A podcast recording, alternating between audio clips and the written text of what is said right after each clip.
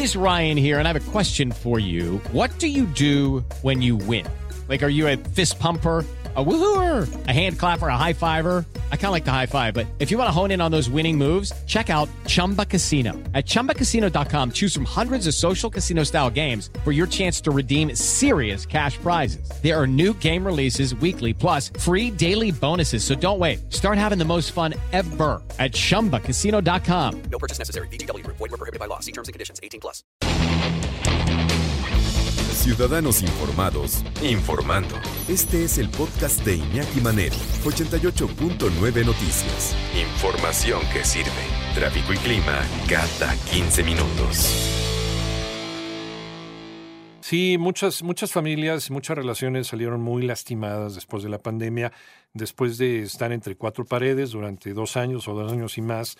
Y a veces apenas en estos momentos están viendo pues también el daño que se pudo haber hecho con este tiempo de reclusión.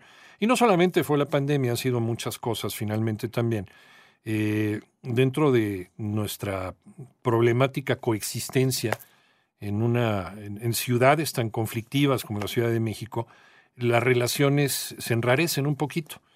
Y mejor acudimos a un especialista, alguien que sabe muy bien acerca de esto, cómo mejorar nuestras relaciones y nuestra convivencia familiar. Y saludamos y le agradecemos muchísimo a nuestro amigo el doctor Manuel Hernández García, doctor en clínica psicoanalítica y director general de Descubriéndote. ¿Cómo estás, Manuel? Qué gusto saludarte. Feliz año. Muy bien, Iñaki. Feliz año. Muchas gracias por la invitación. No, al contrario. ¿Cómo podemos empezar a abordar el tema? Porque a veces lo que nos cuesta, Manuel, es dar el primer paso, ¿no? ¿Cómo acercarnos a esa persona para empezar a hacer la operación cicatriz, como dicen los políticos, ¿no? Mira, yo creo que primero que nada habría que entender que los conflictos en la vida cotidiana pues no suceden por casualidad. Uh-huh. Muchas veces perdemos de vista que tomamos posturas un tanto egocéntricas en donde esperamos que solo nuestros intereses sean los únicos reconocidos. Es muy usual que cuando tú ves, por ejemplo, pelear a una pareja, ambos están peleando su punto de vista, pero ninguno de pronto repara en poder decir, bueno, a ver, voy a escuchar qué me está expresando mi pareja, uh-huh, qué me está queriendo manifestar del cómo ella o él está viviendo esta diferencia que estamos teniendo, uh-huh, porque ahí podríamos encontrar la posibilidad de identificar qué es lo que le está molestando al otro. Uh-huh. Pero en tanto nos mantenemos en esa postura de solo ver mi interés, de solo querer tener yo la razón, o que se haga lo que yo necesito, entonces ahí es donde entra el problema. Uh-huh. Ahí es donde las diferencias se pueden hacer muy grandes e incluso empezar a trastocar otro tipo de reacciones como quedarse resentido, enojado. Y entonces bajo esa premisa me parece que uno de los valores que tenemos que rescatar en la interacción interpersonal es el respeto. Y salir de este centralismo emocional, ¿no? De pensar, y lo acabas de decir ahorita, Manuel, pensar que lo que yo creo, lo que yo pienso, lo que yo siento es lo más válido, ¿no? Y que la otra persona, a lo mejor la perspectiva de la otra persona no importa, o esa persona está equivocada. Estamos platicando con el doctor Manuel Hernández García, doctor en clínica psicoanalítica y director general de Descubriéndote. Gracias por seguir en la comunicación, Manuel. Y decíamos, a veces es esta tendencia a pensar que en la relación uno tiene la razón y el otro no, y no concederle al otro la posibilidad de que sea valioso su punto de vista. A veces tenemos que salir, ¿no?, de esa zona, Manuel. Y es que, mira, finalmente creo que aquí hay un punto medular. Sí. Creo que debemos entender que cuando hay un conflicto entre dos personas, siempre va a ser lo que dice él, lo que dice ella y lo que pasa en la realidad. De acuerdo. Es decir, cada quien desde su propia interpretación, desde sus experiencias y desde su propia personalidad, le puede dar un tinte a una interpretación, a una situación. Entonces, aquí valdría la pena compartirles alguna especie de regla o tip que les ayude a las personas a identificar cómo podemos en verdad darle salida a un conflicto y no permitir que éste se vaya acrecentando o que vaya sumando a otros, porque también es un hecho que por eso más del 60% de los conflictos en la pareja pues no se resuelven, porque se van quedando ahí, se van acumulando y nunca se les da una salida o no siempre se aterriza un acuerdo que evite que a futuro las cosas sigan teniendo esa misma complicación. Y entonces para mí, dentro de una estrategia, lo primero es aprender a escuchar. Claro. Y tendríamos que decir, nos vamos a escuchar, y esto representa tratar de entender lo que el otro me está queriendo decir, intentar comprender desde dónde lo está mirando, para desde ahí yo intentar dar una respuesta. Uh-huh. La segunda, volvemos al punto, el respeto. Y esto quiere decir que por muy enojado, por muy ofendido, por mucho que me sienta herido, yo tengo que ser cuidadoso de no entrar en el tema de devaluar, de criticar, de juzgar, uh-huh, de señalar, etiquetar o decir cosas hirientes. Eso, uh-huh, eso para mí es un tema medular. Y tercero, y me parece no menos importante, tener claro que vamos a diferir, que no tenemos por qué coincidir. Eso es tolerar la diferencia con el otro, entender que el otro tiene derecho a pensar, a opinar diferente a la forma en la que yo lo hago. Uh-huh. Pero el punto más importante, lo tenemos que resolver. Desde luego. Empezar a y sacar, me parece que se proponga esto, puede sí conseguir mucho. Dime. Empezar a sacar el pasado, ¿no? Porque también es mucho de este tipo de discusiones,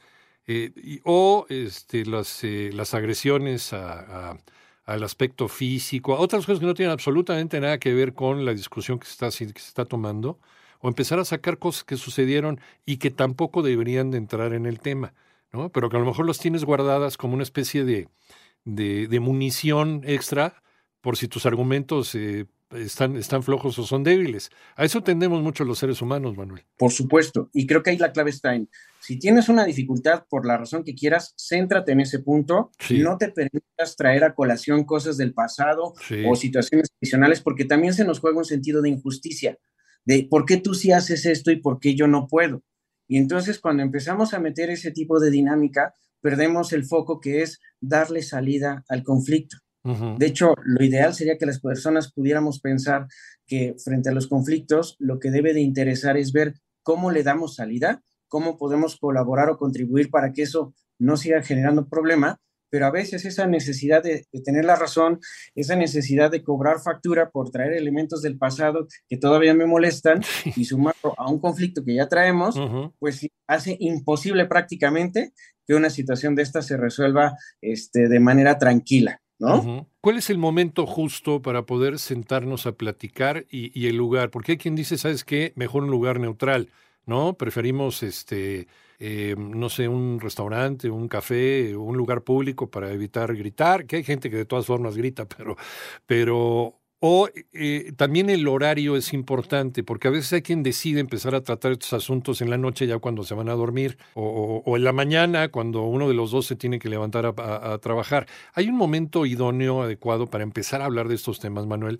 En particular cuando las cosas están ya acaloradas, sí, y ya la tensión es muy grande, lo preferible es esperar a que los dos estén calmados, que tengan esa posibilidad de tener una comunicación asertiva, sí, y esto quiere decir que tengan la capacidad de simplemente focalizar en el conflicto, que tengan esa capacidad de ponerse límites a sí mismos y ponerle límites al otro. Si esta parte cuesta trabajo, es ahí donde, por ejemplo, esto de buscar un lugar neutral se vuelve una estrategia clave, uh-huh, porque si lo haces en un restaurante, probablemente no te vas a permitir alzar la voz, decir algún insulto o cosas por el estilo, y es más mesurado el tema. Uh-huh. Pero si no, es suficiente con que decidan hacerlo en casa, ya sea en la recámara, en el comedor, la sala, no importa el lugar que elijan. El punto es que sea un lugar donde ambos se sientan tranquilos, cómodos, donde se puedan describir lo que al otro le molesta, expresar cómo eso me está afectando a mí, uh-huh, y quizá cerrar con una petición muy clara de qué necesito yo de ti para que esto no vuelva a ser un problema o no siga causando problemas. Uh-huh. A veces ya terminó la primera tormenta, pero siempre hay resquicios, ¿no? Siempre hay cosas que quedan para los siguientes días en lo que se van acomodando las cosas, se van acomodando las ideas, porque no siempre nos queda claro desde una primera instancia. ¿Cómo es el día a día después de una discusión fuerte de este tipo, Manuel? Mira, va dependiendo de qué relación se trate, va dependiendo del tiempo que lleven juntos, uh-huh, de cómo vienen habituados a mantener una cierta comunicación. Hay personas que simplemente se guardan las cosas, no expresan lo que sienten, se quedan enojados, pero entonces todo el tiempo lo están actuando o están cayendo en temas de manipulación y de estar ahí cobrando todo el tiempo, ¿no? Uh-huh. Se vuelven cuchillitos de palo, dirían por ahí coloquialmente. Sí, sí. Pero hay quienes pueden irlo hablando y quienes pueden ir resolviendo, y también habrá que ir entendiendo que hay problemas que van a estar ahí presentes porque tienen que ver con la personalidad del otro. Uh-huh. Si el otro es como muy enojón, muy reactivo, pues el otro tendrá que trabajar en cuidar, ser más mesurado en esas reacciones o en ese comportamiento, pero finalmente es algo que va a acompañar a la relación todo el tiempo. De ahí que se vuelve bien importante en una relación identificar que hay cosas que son intolerables y hay cosas que son incómodas. Uh-huh. Las cosas que son incómodas son aquellas que podemos negociar, son aquellas que podemos como dejar pasar o ver la forma de adaptarnos a ellas, pero las que son intolerables son las que ya marcan un límite claro en la relación, en el vínculo. Y es decir, son cosas que no puedo permitirme, como es atentar contra mi dignidad, mi integridad, mis principios, o bien cuando se trata de cosas sensibles como una infidelidad, uh-huh. pues evidentemente pues ya es otro tipo de situación que amerita un tratamiento distinto. O incluso considerar, no importa, considerar la atención de una terapia de parejas, ¿no? Que siempre puede ser preferible. Por supuesto. Porque hay un profesional que está dirigiendo la conversación, está dirigiendo la plática. Doctor Manuel Hernández García, doctor en clínica psicoanalítica, director general de Descubriéndote. Siempre se nos va el tiempo de volada platicando contigo, pero ¿dónde te podemos encontrar? En el 5539-770357 o bien en las redes de Descubriéndote. ¿Cuál sería la palabra clave antes de iniciar, ya para despedirte, doctor, antes de iniciar una plática como estas? Expresar la intención de lo que quieres resolver, hacerle saber al otro lo que de verdad deseas y por supuesto tiene que ser con esta humildad de reconocer que la regaste en algo o que estás esperando que haya una solución a un conflicto que está causando tensión. Me quedo también con eso de la humildad y el reconocer, dejar el orgullo, porque el orgullo nunca ayuda para resolver absolutamente nada. Doctor, te agradecemos, te mandamos un abrazo. Iñaki, un abrazo, muchas gracias, que estés muy bien.